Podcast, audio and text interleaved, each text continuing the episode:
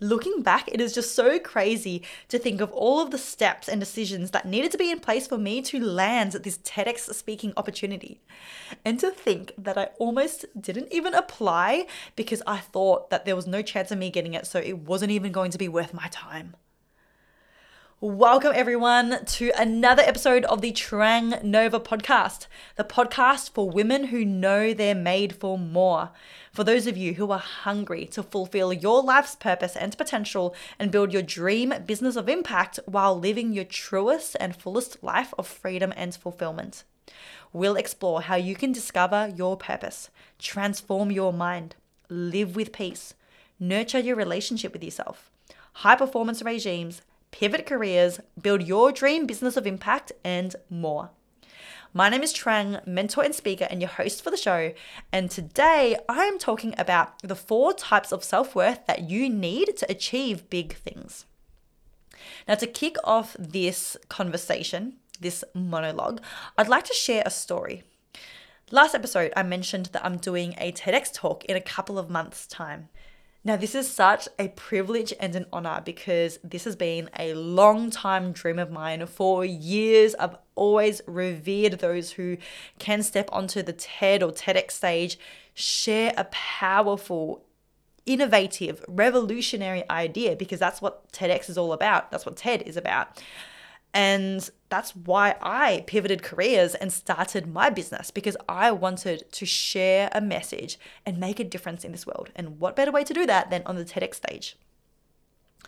So, looking back at how it all happened, it's crazy to think of all of these steps and decisions that needed to be in place for this opportunity to actualize.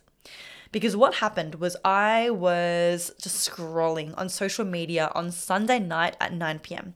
And then I come across a call out um, for TEDx speakers for a TEDx event in Melbourne um, in March of 2024. And I'm like, amazing. I'm absolutely going to apply. When's the deadline of the applications? Oh my God, the next day at midday. So I had obviously seen this application call out pretty late, and now I had a 15 hour window to write this like thousands of word um, application, submit it. When Mondays are usually my busiest days of work, it's my busiest days of mentoring. So I thought to myself, is it even worth trying? Like, so many people are going to apply like I'm probably not going to even get it. So is it even worth killing myself over the next 15 hours to get in this submission? And then I catch myself thinking that and I, and then I think to myself, hold on a second, Trang. What are you doing? You know how this works.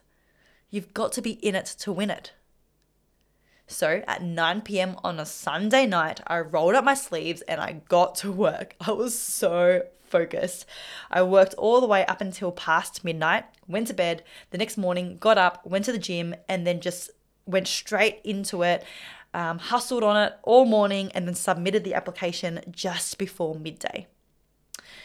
Now, I knew that applications had now closed, so I was expecting some sort of um, response or some sort of confirmation of where I stood relatively soon. So I was just checking my emails every single day. And, you know, Tuesday, no response. Wednesday, no response. And then Thursday, I open up my email and then I see an unread email with a subject line, you know, TEDx Cecil Street in Melbourne, your application. I was like, oh my God, this is it. So I click it. It's a huge body of email with a lot of text. And I'm just like scanning it really quickly just to find that one line that's going to tell me whether or not I the application was accepted and I could move on to the next level. And then I see it. The one line that's in bold that says, We loved your application and we would love to offer you a spot as a speaker at TEDx Cecil Street in Melbourne in March 2024 oh my gosh, that day was a write off. Like, I had so much energy, just so much adrenaline and excitement. I couldn't sit still. I was shaking, I was screaming. I needed to go to the gym to move some of that energy. And ultimately, you know, this has been just such a journey. Um, you know, even after being accepted as a speaker. There have been so many things that have come up, you know, writing the speech, you know, being on my 15th draft, like my 15th version of the draft. It's been a whole journey. But the reason why I share this story with you is because I almost didn't even apply. Like that moment on that Sunday night when I was sitting on the fence about what decision I should make, what step I should take next, I could have gone in either direction. But luckily, through all of the personal development and awareness work that I've done, I could catch myself thinking and, and, and doubting myself in that moment and realize that I cannot let my doubt and my like n- elusive narrative in my head dictate what I can and cannot do. So the point is, in that moment, I needed to have self worth to even give it a shot to even put myself out there and to give myself that chance of being able to achieve this goal of mine. And this is the thing, you know, so many people focus on their actions and willpower in order to achieve big things, but it all starts with self belief and self worth. Like, think about the first person who invented the plane. Like, no human had ever flown before. Nothing has ever flown before other than like birds. But the Wright brothers had to, first of all, have belief and have a vision that flying was possible, to then also believe in themselves that they had the knowledge and the skill to be able to invent this thing that would fly in the air, something that no one had ever done before, many people would have thought that they were just being completely silly and wasting their time, but they believed in themselves to then dedicate their time and energy and resources to invent the plane. Which in 1903, the very first plane, and if you see a picture, it's so funny. It's like just this one chair that's on this huge engine just to be able to elevate this machine off the ground. But the first plane was invented. So, self worth is where it all begins. And that's why I am such a big proponent of doing the inner work first. I really do believe that our external results are simply a delayed reflection of our internal world. Our external world is simply a delayed reflection of our internal world. Now, something to note is there are different types of self worth you can have one type of self worth and still be missing another, which will cause a struggle or which will be the, the thing that holds you back from achieving big things. So, I want to share with you these four types of self worth that you need to achieve big things. And this is something that I teach and share in my mentoring in Life of Legacy, um, and something that we actually go into detail and take the steps required to move through and overcome each of these types, or in other words, each of these tiers of self worth, because it's four tiers um, and they actually build on from each other. So let me share with you what they are. The first tier, the first type of self worth is physical self worth. So think about someone who is out there doing things that are worthy of feeling self worth and, and self confidence and self pride about. You know, maybe they've run a marathon, maybe they've finished a master's uni degree, maybe they have worked really hard and they've received a promotion or a pay rise at work. They are physically doing things that give them something to feel worthy about compared to someone who, let's say, all day, every day, they just sit in their basement and they play video games. Like they're not going to have anything physical to feel self worth about. And that is the first tier of self worth. In order for you to even feel worthy and to feel that confidence and self pride, you need to physically be doing things that are worthy of celebrating. Now, the second tier of self worth is the next level. And we know that there is more to it because how many people do you know in your life, and maybe you are one of these people yourself, who does incredible things that are worth celebrating? But you can't seem to recognize and acknowledge what it is that you've done. So I've seen this over and over again. Like I have clients who like if we were to compare them to society, they are crushing it. Like they exercise most days of the week. They're onto their second university degree. They are working a full time job and running a side hustle. Like they're doing all these things that are admired by many of their friends and family. But they are still riddled with self doubt and they don't see what they are truly worthy of. They don't see the value in who they are and what they've achieved. It's like I um ask them to list things that they are proud of them about themselves and they struggle. Like they just can't even seem to list any of these things that I've talked about. And the reason for that is because they are doing all these things, but they're often comparing themselves to people who are further along than them in the journey and have achieved even more than them. So, relative to other people, what they've done is nothing. But that is the problem. You know, you could be doing all of the things in the world to be proud of, but if you can't even mentally acknowledge and recognize the worth and the value of what you've done, then you're not going to be able to see it. You're just not going to be able to recognize your own worth. And this is why once you physically do things on the regular that make you worthy, you need to also regularly mentally acknowledge what you have done.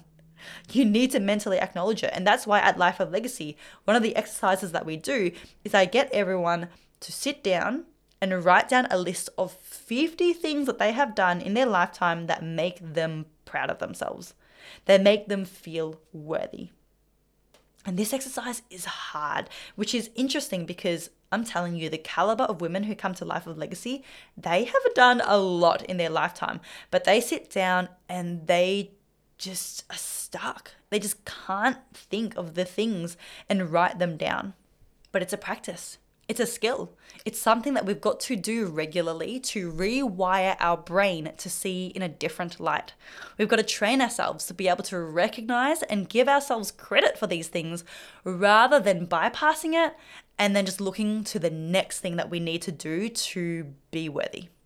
So that is the second tier of self worth. Now, the third tier of self worth is this Imagine a person in your life who does heaps of things that is worthy of celebration and they're able to list it out. You know, like if you see them at like Christmas dinner, you're like, hey, like you had a pretty good year, hey. And they're like, yep. And they're able to list out that they did an Ironman while also erecting a, a side hustle while working their full time job and raising three kids and two cats and one dog.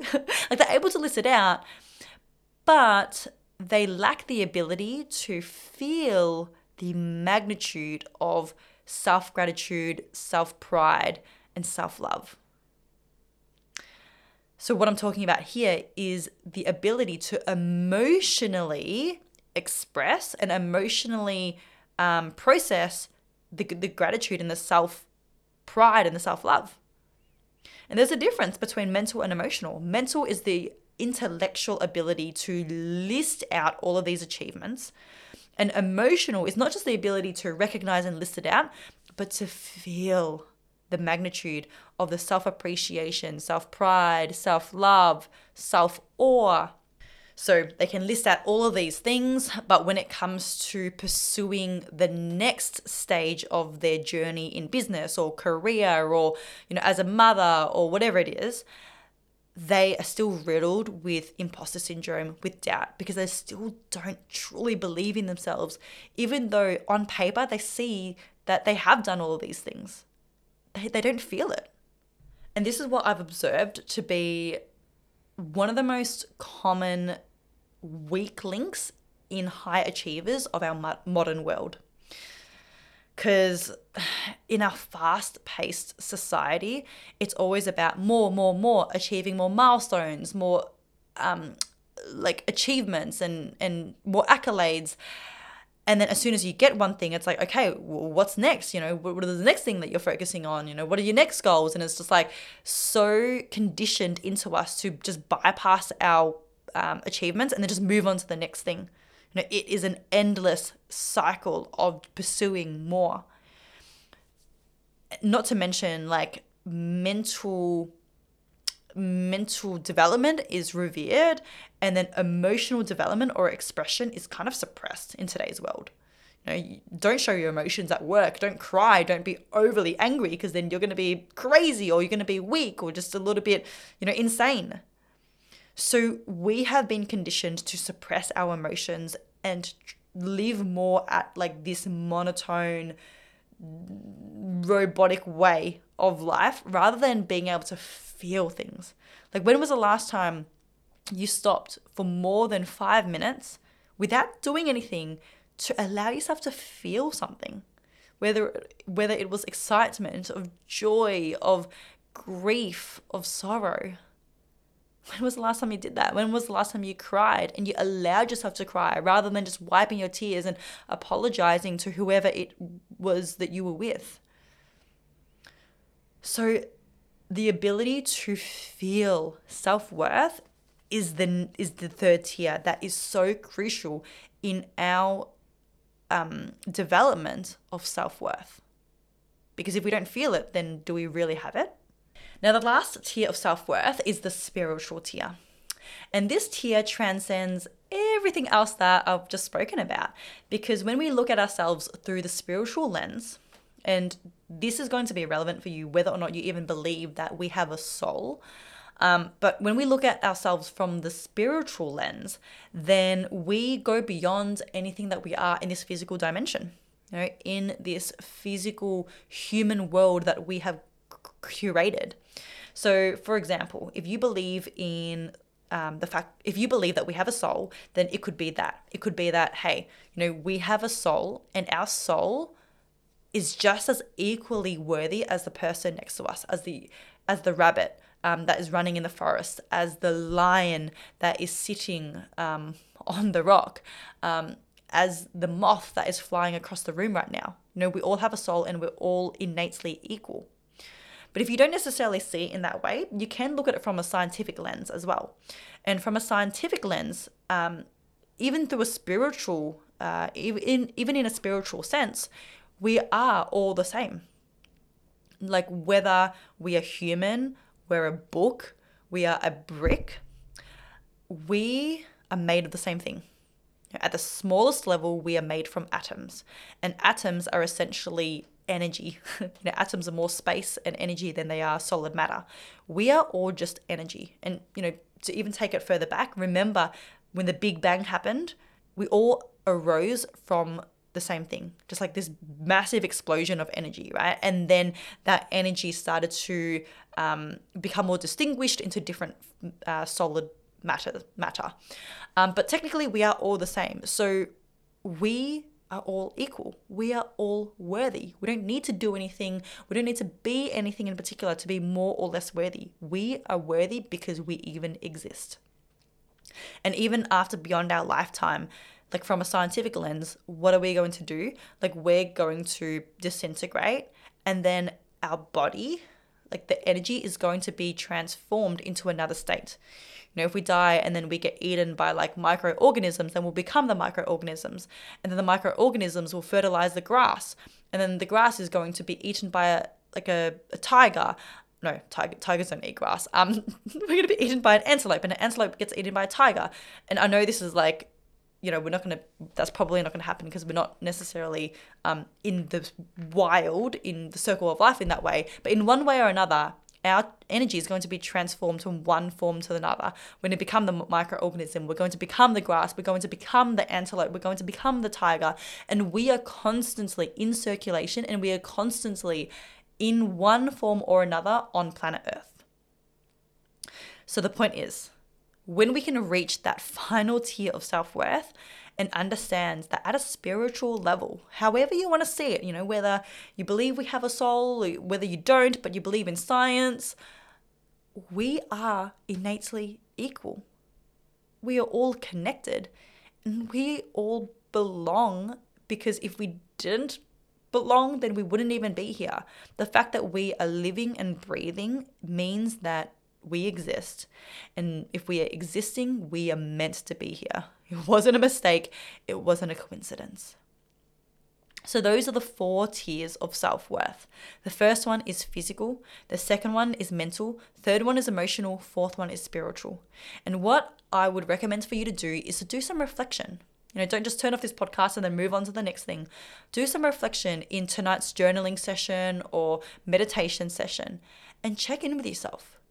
Now, where are you lagging the most? Are you doing things that are worthy of celebration?